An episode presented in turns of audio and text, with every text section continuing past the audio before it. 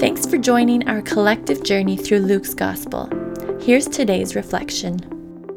I'm so glad you're continuing on with us in our journey through Luke's Gospel this Lent. It is so important for us as disciples of Jesus to adopt a rhythm of daily Bible reading and of allowing God's Word to reshape our view of God, our view of ourselves, and our view of the world. In life, a crucial aspect of learning a new skill or a new craft or of trying to change the way we live is that we learn new things.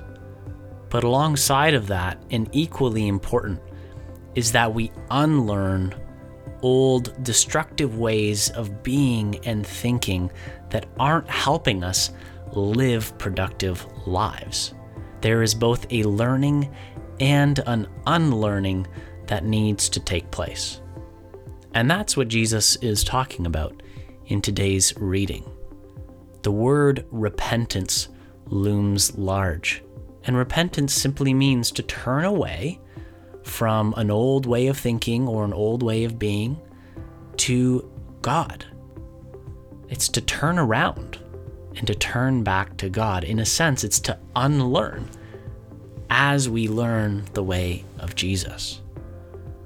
Now, it's easy to think of repentance as this heavy thing where we deprecate ourselves and feel miserable about ourselves almost as if that's a sort of penance we can offer to God to make up for our wrongdoing.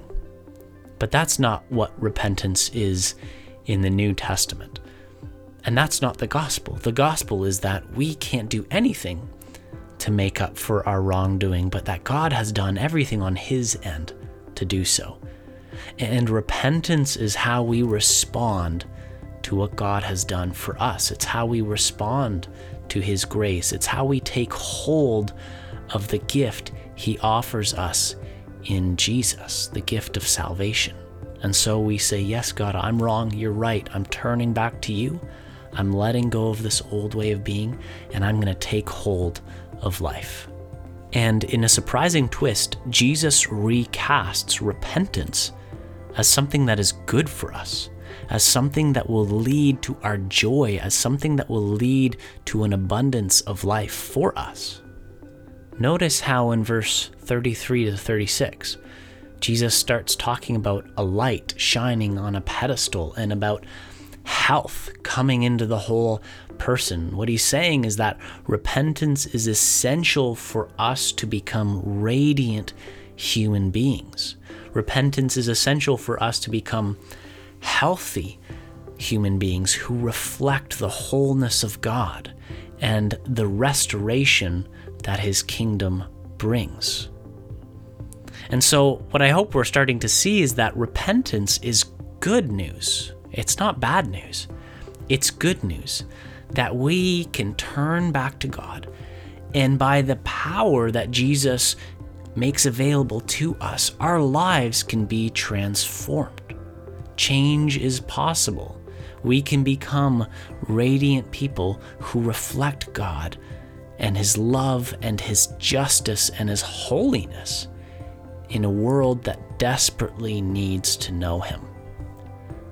So, at the beginning of this day, what's one thing you need to unlearn? What's one thing you need to repent of? a way of thinking or of being in the world that has worked against God and His good purposes for your life. I invite you to take a moment after this reflection to think through that and to bring that to God in prayer. Will you pray with me? Lord Jesus Christ, I thank you so much that in the gospel you have opened up the way for our transformation. And I pray that we would take hold of the good news of repentance and live in repentance each day. That every day we learn something new from you, Jesus, but that we also unlearn the things that are not from you. So that your life, your very own life, would be formed in us and we would continue to live for you with everything we are and have. We pray this, Jesus, in your mighty name. Amen.